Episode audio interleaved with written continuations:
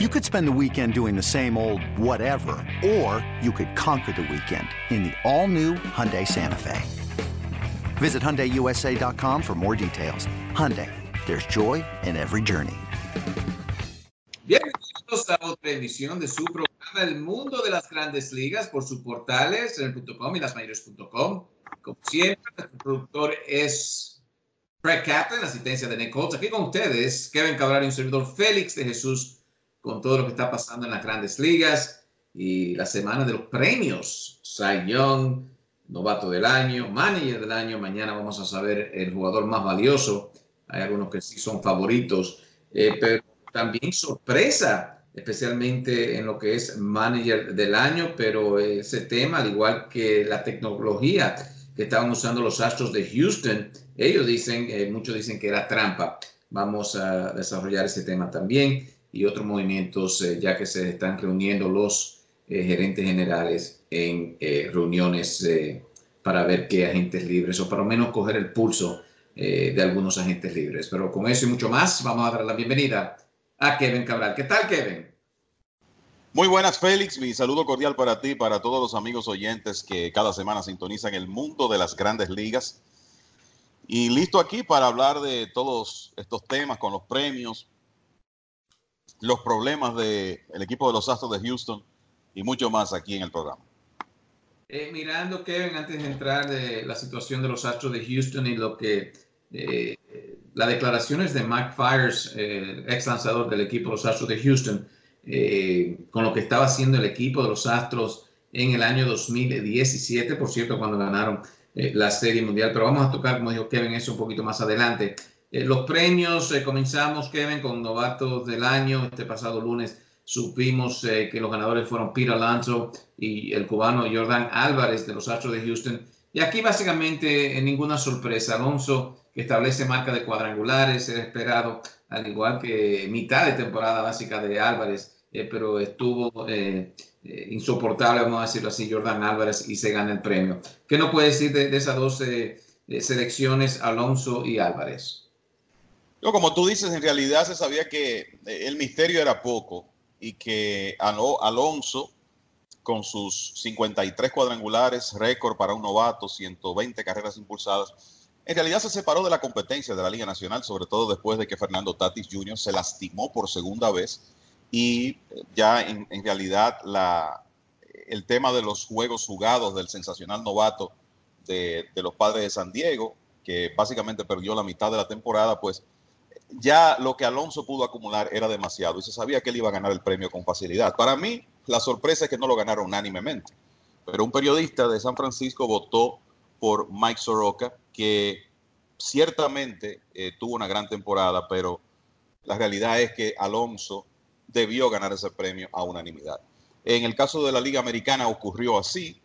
Jordan Álvarez lo, lo ganó de manera unánime, no podía ser de otra manera, aunque él él no inició la temporada en grandes ligas, pues fue sencillamente el mejor novato de, la Liga Americana. Lo que hizo después que llegó al equipo grande de los Astros de Houston fue extraordinario, con un slogan de, de 655.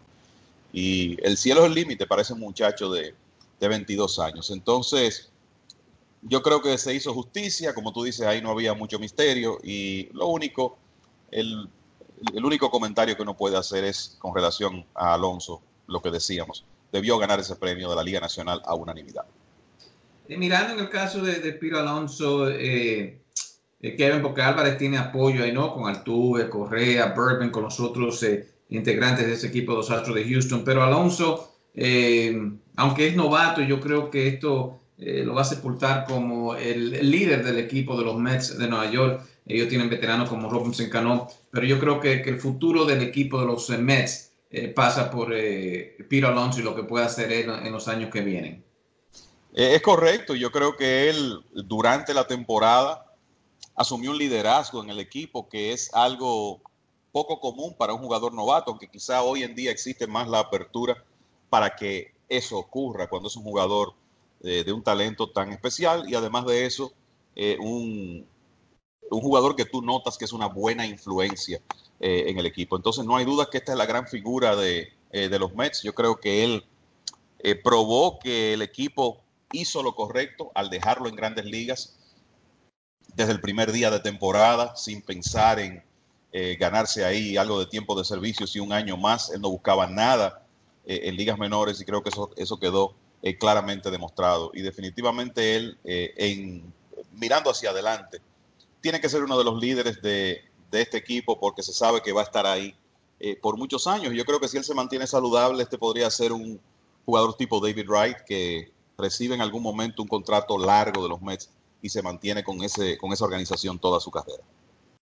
Siguen las alegrías para el equipo de los Mets. Eh, una temporada básicamente que comenzó muy mal, recuperaron un poco eh, y al final no le valió eh, esto, el trabajo de, Mickey Callaway no pudo mantenerlo, pero el equipo habla con Carlos Beltrán en el mando a ver si mejoran para el año que viene y claro, lo de Alonso es buena noticia eh, pero brincamos un poco al día de hoy porque también reciben la buena noticia de que Jacob DeGrom gana su segundo eh, Cy Young en forma consecutiva. Kevin, y uno mirando con estas dos piezas, eh, el equipo de los Mets, eh, yo creo que le puede dar ánimo esto en que DeGrom y Alonso ambos hayan ganado premios en esta temporada muerta.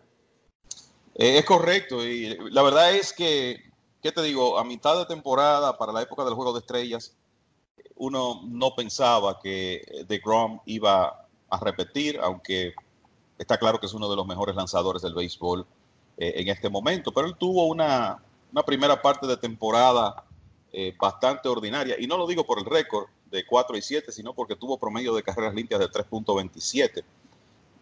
En ese momento nadie eh, pensaba que él iba a superar a los Hyun Jin Ryu, Max Scherzer, para poder obtener el premio. Sin embargo, Después del Juego de Estrellas, lo que vimos fue al Grom de la temporada anterior, el Grom de 2018 que eh, dominó desde el, desde principio al fin. En 14 aperturas después del Juego de Estrellas, tuvo una efectividad de 1.44, una proporción de más de 11 ponches por cada nueve entradas, que en realidad se mantuvo consistente con la primera parte, pero algo que él pudo controlar después del juego de estrellas fue el tema de los cuadrangulares permitidos, 14 en la primera parte, 5 en, la segunda. Y bueno, eh, el promedio de carreras limpias de 1.44 eh, lo dice todo. Al coincidir eso con una lesión en la espalda de Max Scherzer, una merma en la producción de Hyun Jin Ryu, pues eh, poco a poco de Grom fue asegurando el premio y la realidad es que se sabía que él estaba encaminado a su segundo premio Sayón en forma consecutiva. Y yo creo que él es más importante que nunca para los Mets, pensando en eh, los próximos años, porque ya no está Zach Wheeler. Eh, Wheeler es agente libre, parece que va a tener muchos equipos detrás de él. Entonces, lo que pueda hacer de Grom, lo que pueda hacer eh, Noah Syndergaard y los demás abridores de los Mets tienen a, Marcus Stroman, tienen a, a Steven Matz para la próxima temporada, pues va a ser mucho más importante. Yo creo que una de las claves del 2020 para los Mets será mantener a DeGrom saludable. Em, regresando otra vez al novato del año, Kevin Piro Alonso. Eh, en el caso de Fernando Tatis Jr., uno piensa que tal vez si hubiese tenido una temporada completa, tal vez eh, recibe mucho más votos de lo que recibió. Eh, pero tú piensas que, que, aunque Tatis Jr. hubiese jugado la temporada completa, ese premio eh, se lo tenía que ganar de calle, por decirlo así, Piro Alonso. No, yo creo que Tatis pudo hacer la votación eh, mucho más cerrada. La, realidad es que lo que el muchacho puede hacer con todas esas herramientas, la, manera como puede en realidad conjugar las llamadas cinco herramientas y la producción que tuvo durante el tiempo que estuvo en el terreno, bateando 3.17 con un slogan de casi 600, él, en realidad, en una temporada completa es posible que hubiera hecho un 30-30. O sea, eh, la, realidad es que Tatis, jugando 140, 150 partidos, si él hubiera mantenido ese nivel de producción, la temporada hubiera sido extraordinaria. Yo no sé si tú le puedes ganar a un novato que pegue 53 cuadrangulares y establezca un récord de todos los tiempos, pero lo cierto es que eh, Tatis tiene tanta habilidad, tantas condiciones que me parece que de haber permanecido saludable, él pudo hacer esa votación mucho más cerrada en la Liga Americana, John Means también, Brandon Loa estuvieron ahí, Loy Jiménez fue cuarto y Kevin Biggio, eh, el infielder de los Blue Jays, quedó en, quinto lugar, pero claro, muy reducido su tiempo en este año 2019 en el caso de Biggio. Kevin, mirando entonces a lo que fue manager del año, gana Rocco Baldelli y me imagino en conversaciones que hemos tenido antes, no sé si está muy feliz con esa elección, quedó empatado en votos con Aaron Boone, ya el segundo o lo que rompe el empate es eh, cuántos le dieron segundo votos eh, o en segundo lugar a, Rocco Baldelli, así se lleva el manager del año. ¿Qué piensa de, de Baldelli, eh, el manager del año de la Liga Americana? Mira, Félix, estos premios de manager del año normalmente son los más subjetivos y donde se crea la posibilidad de más sorpresas y este año no fue una excepción. Lo primero que uno puede decir es que los seis dirigentes que estaban nominados eran merecedores de, eh, del reconocimiento. Eh, y, cuando digo los seis dirigentes que fueron finalistas, vamos a, aclarar. Eh, la realidad es que todos merecían el premio. de la misma manera que Baldelli lo merecía, también Boone y Kevin Cash, el equipo de los Rays. Ahora sí, tú, tú sabes que hemos hablado sobre esto. Yo realmente no entiendo por qué eh, este premio se ha convertido en uno que básicamente no es accesible para los dirigentes de los equipos grandes, de los equipos de mercados grandes. Eh, pareciera que si tú eh, diriges un buen equipo de béisbol y tienes que administrar ese personal y mantener todos los jugadores contentos, como que eso no es importante. Y es un premio que básicamente se entrega en base a quién superó las expectativas y no se analizan otros factores. Eh, el trabajo de Aaron Boone, que eh, como tú dices, la diferencia fue muy poca eh, a favor de, Rocco Baldelli, que reconozco que hizo tremendo trabajo con el equipo de Minnesota siendo un manager novato. Pero lo que hizo Boone para mantener a los Yankees a flote, un equipo que tuvo que usar más de 50 jugadores por todas las lesiones que tuvieron. Y además de eso, ganar 100 juegos con tantos problemas de picheo, introduciendo en algunos casos jugadores que antes del 2019 eran prácticamente desconocidos, como Mike Togman, quizá en menor proporción Joe Ursela. Yo creo que Boone reunió más méritos que cualquier otro manager de la Liga Americana, pero bueno, la mayoría de los periodistas eh, pensó que Baldelli era el merecedor de, la distinción y de nuevo, eh, creo que los tres finalistas no merecían. Y lo mismo se puede decir de la Liga Nacional, donde también hubo una situación cerradísima entre Mike Shield y Craig Council del equipo de, Milwaukee. Brian Snicker terminó tercero con tremendo trabajo también. Y yo la verdad que no puedo eh, criticar la elección de Shield de la misma manera que no hubiera criticado ni la de Council, ni siquiera la del mismo Snicker. Y eh, la realidad es que los Cardenales yo creo que superaron las, las expectativas este año. Y crédito para Shield, que se convierte en el primer dirigente que obtiene este premio sin haber jugado béisbol profesional. Eh, hay que decirle a los oyentes que, claro, estos premios son antes de que comience la postemporada eh, y ya entonces los votos tienen que ser entregados. Eh, no depende de lo que uno haga en la postemporada. Y eso me lleva al tema del Cy Young en la Liga Americana. Todos sabemos el buen éxito que tuvo Garrett Cole en la postemporada. Claro, todo lo ganó los nacionales de, de Washington. Strasburg para el equipo de los nacionales de Washington eh, fue también muy efectivo. Eh, pero gana entonces Justin Verlander, eh, Kevin, una cosa bastante cerrada. El primer votos número uno, Verlander recibió 17, mientras Cole recibe 13. Morton ya un poco distante, con casi todos los votos en el tercer lugar. también recibió votos Shane Bieber del equipo los indios de Cleveland. ¿Cómo viste esta votación de, de Cole y Verlander? Bueno, Félix, la verdad es que las temporadas de estos dos lanzadores fueron dos gotas de agua. Cuando tú revisas la similitud de las estadísticas, para colmo compañeros de equipo, eh, realmente es una situación que pocas veces se presenta y que lo que le hizo a uno recordar fue esos años juntos de Randy Johnson y Kurt Schilling en Arizona 2001 y 2002 cuando terminaron primero y segundo en las votaciones. Se sabía que ellos iban a terminar primero y segundo, se sabía que el resultado iba a ser cerrado. Y yo decía hoy en, el programa eh, para la radio local que independientemente de quién ganara, uno se iba a sentir bien por el ganador y mal por el perdedor, porque los dos merecían el premio. Verlander aventajó a Cole en victorias, Cole lo superó en ponches y en promedio de carreras limpias por estrecho margen, pero Verlander tiró más entradas. En general permitió menos carreras, lo que ocurre es que Cole permitió más carreras inmerecidas y por eso tuvo mejor promedio de carreras limpias. O sea que la separación entre los dos era prácticamente inexistente y los periodistas iban a tener que luchar con eso. En un momento pensé que la racha de todas esas salidas sin perder de Gary Cole iba a inclinar la balanza a su favor. Pero finalmente Verlander con los 17 votos de primer lugar, y fíjate, 17 votos de primer lugar para Verlander, 12 de segundo lugar, y en el caso de Cole, 12 de primer lugar, 17 de segundo. O sea que el que no votó por uno eh, lo hizo por el otro, con excepción de un periodista que en realidad no sé el, el razonamiento para, para no darle un voto de primer o segundo lugar a, uno de estos dos hombres. quizá lo ideal era una situación de empate. De hecho, ocurrió en una ocasión en el premio Sayón en 1969 con Mike Cuellar y Dennis McLean, pero en esa época solamente se votaba por primer lugar. Después de ese empate, se cambió el sistema de votación de manera que en lugar, en lugar de tú votar por un solo el lanzador de primer lugar tenías que votar por primero, segundo y tercero, y era precisamente para evitar que se dieran los empates. Y hace unos años ya la situación se complicó un poco más porque los votantes pueden incluir en su boleta cinco lanzadores. Entonces se sabía que un empate iba a ser difícil.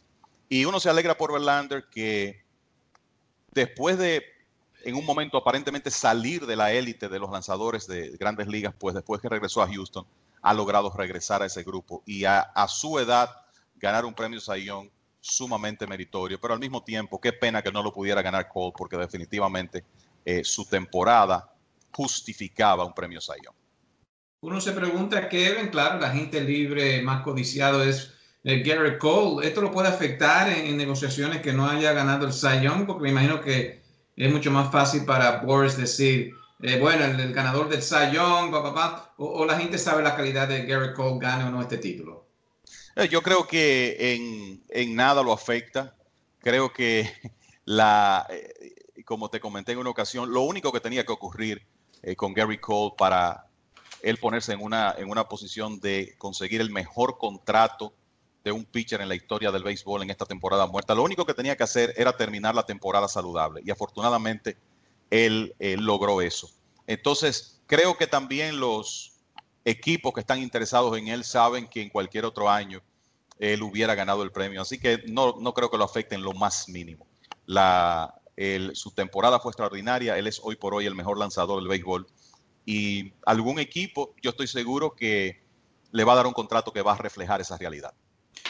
Bueno, eh, trampa para el equipo los Astros de Houston es un tema que está bastante interesante declaraciones de Mike Fires, eh, que puede poner en duda ese título. Vamos a ver cómo fue que el equipo eh, de los Astros de Houston hizo trampo, dice él, en esa temporada. Tenemos que hacer una pausa, Brett, pero al regreso entonces tocamos ese tema y mucho más. Aquí, claro, nuestro productor es Brett Cap, la asistencia de Nick Colts, Kevin Cabral y un servidor Félix de Jesús. Vamos a una pequeña pausa y ya regresamos con ustedes.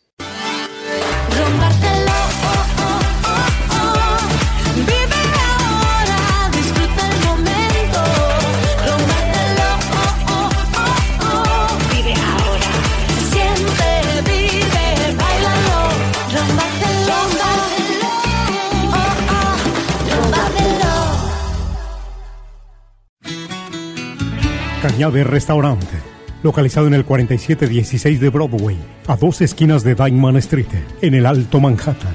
Comida inspirada por la cultura mexicana con un toque caribeño. Trate o deguste el arroz negro mexicano. Happy hour de lunes a viernes todo el día. Cócteles a 8 dólares, margaritas a 6 dólares y cualquier cerveza a 4 dólares. Cañabe Restaurant. Para esa reunión especial reserve en Cañabe Restaurant. Cañabe Restaurant, localizado en el 4716 de Broadway, en el Alto Manhattan.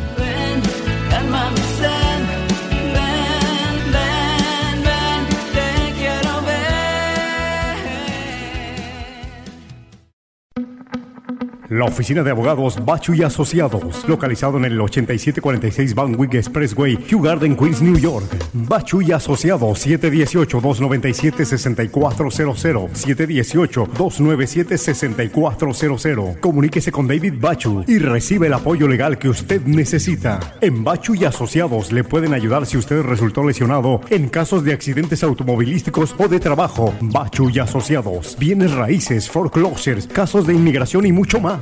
Si no cuenta con presupuesto económico, no se preocupe. En Bachu y Asociados tomamos en cuenta su situación. Bachu y Asociados. Con servicio a domicilio y si es necesario, le buscan y le llevan hasta su casa. Bachu y Asociados. 718-297-6400. 718-297-6400. Bachu y Asociados.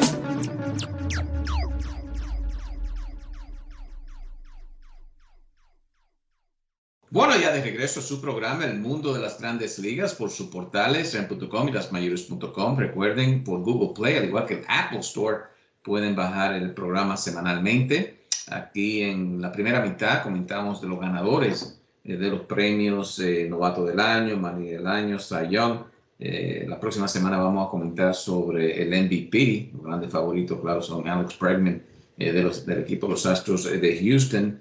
y bueno, pregunta, una buena pregunta para Kevin para comenzar esta segunda mitad. Kevin, eh, Bregman en, la Liga Americana, eh, en la Liga Nacional, ¿quién, quién puede ser los ganadores de, este premio de, MVP? Bueno, la, la, realidad es que yo creo que sí, que eh, Bregman en, en, la Liga Americana, Mike Trout estuvo delante eh, durante toda la temporada. Puede ser que gane el premio todavía porque la realidad que lo que hizo en los 134 partidos que jugó fue extraordinario una vez más, pero eh, en honor a la verdad, el hecho de que él eh, perdiera esos partidos y la forma como Breckman terminó la temporada, me parece que va a inclinar la balanza por el, el antesalista y torpedero del equipo de Houston, que una de las cosas que hizo a favor de su equipo, que yo creo que a la hora de tú eh, dar un voto eh, por un jugador para ese premio hay que tomar en cuenta es que Bregman tuvo que jugar en el campo corto con frecuencia debido a las lesiones de Carlos Correa. Batió 338 con un slogan de 671 después del Juego de Estrellas, por encima de 400 en agosto. Tuvo entre agosto y septiembre básicamente un slogan de 750, o sea que el hombre, el hombre terminó a todo vapor y creo que los periodistas van a reconocer eh, esa actuación de Breakman. Dicho sea de paso, en la estadística donde Trout normalmente domina de victorias eh, sobre nivel reemplazo, de acuerdo a Fangraphs, Trout terminó con 8.6, Breakman 8.5, o sea que los dos prácticamente idénticos. Eh, Trout no pudo tener un número más alto por los juegos que perdió. Entonces, de verdad, la verdad es que pienso que Breakman este año va a ganar ese premio. En, cuanto a la Liga Nacional, mira, Cody Bellinger no terminó la temporada tan bien como la inició, eso es obvio, y era difícil esperarlo.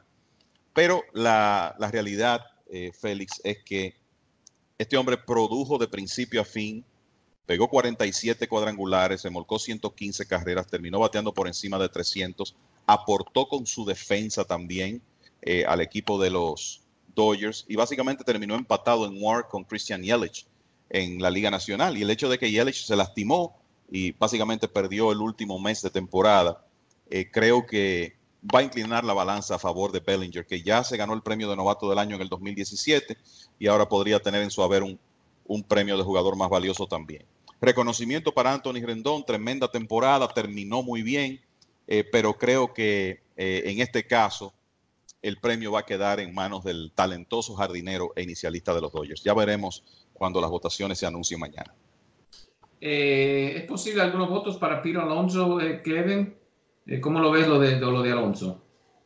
A mí me parece que sí. obviamente él no quedó entre los finalistas, pero me parece que con la cantidad de jugadores que tú puedes incluir en la boleta para el premio de jugador más valioso, Alonso va a tener algunos votos. Él fue de los mejores jugadores de la liga, de los que más producción ofensiva tuvo. Entonces creo que él va a aparecer de alguna manera en la boleta. Bueno, Kevin, y nos metemos en el tema de, de los Astros de Houston. Hay que recordar que cuando se midieron al equipo de los Yankees de Nueva York en la postemporada este año, los Yankees un poquito enojados diciendo que los Yankees, eh, los eh, Astros de Houston se estaban robando algunas de las señales eh, en el partido. es reconocido en béisbol que a veces un equipo toma ventaja con eso, con tratar de, de, llevarle al, al, bateador cualquier señal que pueda ayudarlo. Pero esto ha pasado un poquito ahora la situación con el periodista Rosenthal y Mike Friars, a donde Friars dijo que el equipo básicamente estaba usando tecnología para engañar al otro equipo. O sea, ¿qué, qué, nos puede decir de, este tema que está súper caliente ahora en las grandes ligas? Mira, Félix, eh, lo primero es que yo siempre he sido un admirador de los coaches y jugadores que tienen la habilidad para, básicamente, como dicen, robar señas, pero hacerlo, lógicamente, con su habilidad y no más de ahí. Eso es parte del juego, siempre lo ha sido. Si un bateador es capaz de percatarse de que un pitcher coloca su guante en una posición diferente cuando va a tirar su bola rápida a cuando va a tirar su slider, bueno, eso es parte del juego. Si un corredor está en segunda y un receptor no es suficientemente cuidadoso dando las señas a su lanzador y un corredor puede eh, de alguna manera pasarle esa información al, bateador, eso es parte del juego. Ahora, cuando tú ya estás hablando de utilizar equipo electrónico para hacer este tipo de cosas, obviamente ya es un territorio completamente distinto y un territorio que Major League Baseball tiene que tratar por todos los medios de controlar. Yo creo que hay un consenso en el béisbol de que los Astros de Houston en esto no están solos, que hay otros equipos eh, que han hecho intentos y en muchos casos quizás lo seguirán haciendo, por obtener la más mínima ventaja. Los Medias Rojas de Boston fueron castigados por una eh, situación parecida, por básicamente violar reglas de robo de señas hace un par de años. En este caso, la evidencia contra el equipo de Houston es bastante sólida. Lo primero es que cuando tú ves que Ken Rosenthal está, eh, afirmando eh, esto y firmando un artículo donde trata el tema, yo creo que eso le da muchísima, muchísimo crédito porque Rosenthal es un periodista eh, conocido, reconocido nacionalmente, un hombre que tú sabes que cualquier historia que publique la va a corroborar con diversas fuentes y además tiene testimonio de un lanzador activo como Mike Fires que estuvo en el equipo de los Astros, se molestó con la situación que vio, ya había alertado a equipos como eh, donde había estado después de Houston, Detroit y más recientemente Oakland sobre esto y ahora pues eh, se ha expresado públicamente. También lo ha hecho el, lanzador eh, Carson Smith. Eh, es lamentable esto porque no hay dudas que esto, esta situación deja una mancha en lo que ese equipo de los Astros ha logrado en los últimos años. Tienen un núcleo de, de tremendo talento, pero ya como que nadie va a ver ese equipo de la misma manera. Y te voy a decir algo, si Major League Baseball encuentra evidencias de que en realidad estas cosas ocurrieron, eh, me luce que las sanciones que van a llegarle al equipo de los Astros van a ser sumamente severas y me parece que esto también es una demostración de que Major League Baseball tiene que utilizar todos los recursos posibles para tratar de limitar el tema este de usted estar consiguiendo información de manera ilegal utilizando dispositivos electrónicos, porque después de todo desnaturaliza el juego. Mm, interesante, entonces, ¿qué va a pasar con los Astros de Houston? Eh, si lo puede eh, ver más claro eh, las grandes ligas de lo que hizo los Astros en el año 2017. Y como tú mencionas, Kevin, ya hay antecedentes, los Red Sox de Boston fueron penalizados por algo similar. Kevin, mirando entonces los nombres, los gerentes generales están reunidos. Eh, pero como que todavía no hay nada, eh, ningún agente firmado. Eh, ¿Qué se está esperando para que se abra este mercado? Mira, Félix, yo creo que el, en sentido general, el, el mercado de agentes libres en los últimos años ha tomado tiempo para agilizarse. Y yo no esperaba nada en, en, las reuniones de gerentes generales. Y de hecho puede que tengamos unas eh, reuniones de invierno donde la actividad no sea mucha, sobre todo que el mercado de agentes libres es dominado por clientes de Scott Boras. Gary Cole, Steven Strasberg, Anthony Rendón, los tres principales, todos clientes de Boras, y sabemos que al superagente le gusta tomarse su tiempo.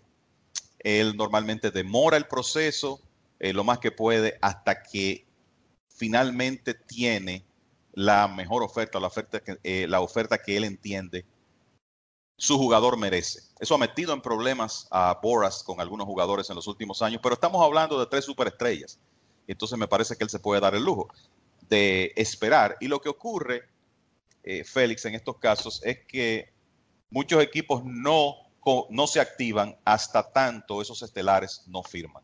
Entonces, lo que tendremos que ver es eh, cómo la situación de esos grandes agentes libres se desarrolla y si algunos de los de nivel mediano, pues comienza a recibir más atención de eh, otros equipos y eso de alguna manera agiliza el mercado. Pero a mí no me sorprendería, sobre todo pensando en lo que ocurre en, en lo que ha ocurrido en los últimos años, que el movimiento sea bastante lento en el futuro inmediato. Los equipos sí ya están moviendo, haciendo los movimientos para lo que es eh, eh, dirigentes. Eh, vemos que el equipo Los Gigantes de San Francisco, no sé si, te sorprendió este, este movimiento de Said de, de contratar a Gabe Kapler, que claro fue despedido por el equipo Phillies de Filadelfia, Filadelfia ahora con Girardi. ¿Qué pensaste de, de, la firma de Gabe Kapler, manager ahora de los Gigantes de San Francisco? Bueno, no me sorprendió Félix porque Farhan Saidi, que es el presidente de operaciones de béisbol del equipo de los Gigantes, eh, viene de los Dodgers donde trabajó con Gabe Kapler, que antes de ser dirigente del equipo de los Phillies de Filadelfia tenía un puesto importante en el departamento de operaciones de béisbol eh, del equipo de los Dodgers y había una buena relación entre ambos. Entonces, eh, te puedo decir que desde que el nombre de Kapler se mencionó como candidato, pues uno sabía que él iba a ser considerado. me apena por Joe Espada, que es un hombre de béisbol de mucho nivel, que es el coach de banca del equipo de Houston. Ha sido entrevistado varias veces en los últimos dos años, eh, en, este, en esta temporada muerta, entrevistado por los cachorros y los gigantes, por lo menos. Y sin embargo, no ha podido todavía conseguir ese trabajo, no ha tenido la misma suerte de otros eh, de sus compatriotas puertorriqueños. Me parece que Espada eventualmente va a tener su oportunidad, pero de nuevo yo creo que no causa sorpresa la, designación de Kapler por la relación, el vínculo que él tiene desde su época con los Dodgers con el jefe de operaciones de béisbol del equipo de los Gigantes. Sí, vamos a esperar. Sabemos que eh, Sandy Alomar eh, Jr. Eh, estaba, o fue entrevistado varias veces y al fin y al cabo como que se ha quedado fuera del negocio y como menciona Kevin, ojalá no sea esto para Espada. Kevin, ya para finalizar aquí, algunos movimientos o algunos equipos interesados en los servicios de Josh Donaldson. Se dice que los Rangers de Texas están interesados en sus servicios, eh, que posiblemente eh, los Dodgers eh, piensa o ha visto algo donde puede decir a donde Donaldson puede caer en estos momentos. Y el caso de Adam Wainwright, que firma otra vez con los Cardenales de San Luis. Bueno, comenzando por eso último, yo no sé si a ti te pasa lo mismo, pero lo que ocurre es que ya a mí Adam Wainwright no me encaja en ningún otro uniforme. Él se ha convertido eh, en una parte muy importante de ese equipo de los Cardenales, a pesar de que fue firmado eh, por, los Bravos de Atlanta y posteriormente negociado a los Cardenales hace unos 16 años, cuando todavía era un pitcher de liga menor. El único uniforme de grandes ligas que Wainwright se ha puesto ha sido el de los Cardenales. Y después de tener esa temporada de comeback, ganando 14 partidos, eh, con una proporción de 8 ponches por cada 9 entradas, yo no, en realidad no estoy sorprendido con eh, el hecho de que eh, Wainwright esté de regreso con el equipo de San Luis, porque él tiene un valor enorme para ese equipo en factores intangibles por su liderazgo, como ayuda a los lanzadores más jóvenes el ejemplo que es, qué sé yo, para un Jack Flaherty o un Dakota Hudson, alguno de esos lanzadores más jóvenes eh, del equipo de los Cardenales. Pero además de eso, todavía puede producir, ganó 14 juegos el año pasado. Entonces, era, era de esperarse, era algo lógico que finalmente él eh, llegara a un acuerdo con el equipo de los, de los Cardenales eh, para el próximo año. En cuanto a Donaldson, lo que ocurre con él, Félix, es que los equipos de grandes ligas están buscando por todos los medios contratos de corto plazo. Y eh, Donaldson va, jugó el año pasado con un contrato de un año. Obviamente, después de pegar 37 cuadrangulares y remolcar casi 100 carreras, él no va a hacer eso otra vez. Pero es un jugador que ya cumplió 30 y tiene 33 años de edad eh, en este momento, cumple 34 a principios de diciembre, o sea que podemos decir en unos días, jugará el 2020 con 34 años la temporada completa. Entonces, no me parece que él va a estar buscando un contrato de más de tres años, quizá en el rango de, digamos, 75 millones de dólares por tres años. Él jugó por 23 en, en el 2019 con los Bravos. Entonces, para muchos equipos es preferible hacer eso que pensar en darle siete u ocho años de contrato a Anthony Rendón, que obviamente es una superestrella, pero esos contratos tan a largo plazo, tú nunca sabes al final de ellos cómo van a resultar. Entonces sí, habrá múltiples equipos interesados en Donaldson. Se ha hablado inclusive de los nacionales de Washington, eh, como eh, viendo a Donaldson como una opción en caso de que no puedan eh, repetir a Rendón. Los los vigilantes de Texas, como dijo Scott Boras en unas declaraciones que le dio a los periodistas hoy en las reuniones de los gerentes generales, los vigilantes tienen una cueva nueva, o sea, tienen un nuevo estadio y ellos quieren llevar mejor equipo en el 2020 que el que presentaron el año pasado. Y tienen dinero para gastar y parece que van a ser agresivos en la agencia libre. O sea que definitivamente el equipo de Texas puede ser un destino probable para Donaldson también. Los Dodgers quieren un tercera base se ha vinculado a los Dodgers con Rendón, pero Donaldson puede ser una opción más económica. O sea que me parece que el veterano, veterano antesalista tendrá opciones. Eh, habrá múltiples equipos interesados en él. Bastante interesante. Ya en los próximos días, claro, vamos a ver. Eh, cuando firma un agente libre, usualmente eh, vienen varios jugadores firmados ahí en forma consecutiva. Kevin, ¿algunos comentarios finales? Bueno, solo esperar a ver cómo eh, van las votaciones del jugador más valioso mañana y quiénes son eh, finalmente los ganadores. Entonces, también esperar y, ver, Félix, cómo se activa el mercado de agentes libres y el mercado de cambios también, porque hay que recordar que hay unos nombres muy sonoros que podrían cambiar de uniforme en esta temporada muerta. Mookie Betts, Chris Bryant, Francisco Lindor, eh, todos esos jugadores ah, eh, han sido mencionados. Y no hay duda que si se produce un cambio involucrando a uno de esos jugadores, pues eso va a dar mucho tema que tratar, va a provocar mucha conversación en esta temporada muerta. Bueno, ha sido un placer trabajar para ustedes de parte de la producción Brett Kaplan y Nick Holt. Aquí Kevin Cabral y Félix Jesús les digo que sigan en sintonía con ml.com y lasmayores.com y nosotros estaremos con ustedes la próxima semana.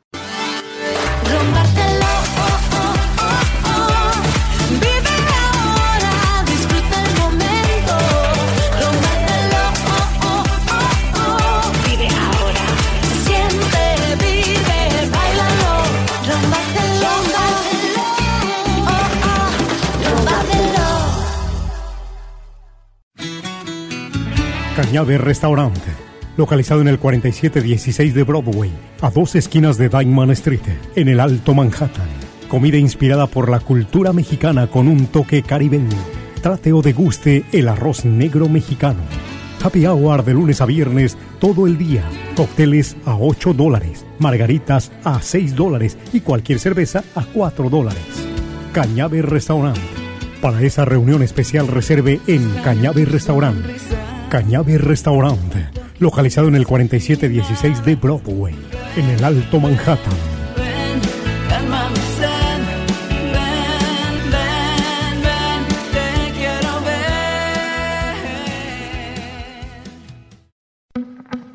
La oficina de abogados Bachu y Asociados, localizado en el 8746 Van Wyck Expressway, Kew Garden, Queens, New York. Bachu y Asociados, 718-297-6400. 718-297-6400. Comuníquese con David Bachu y recibe el apoyo legal que usted necesita. En Bachu y Asociados le pueden ayudar si usted resultó lesionado en casos de accidentes automovilísticos o de trabajo. Bachu y Asociados, bienes raíces, foreclosures, casos de inmigración y mucho más.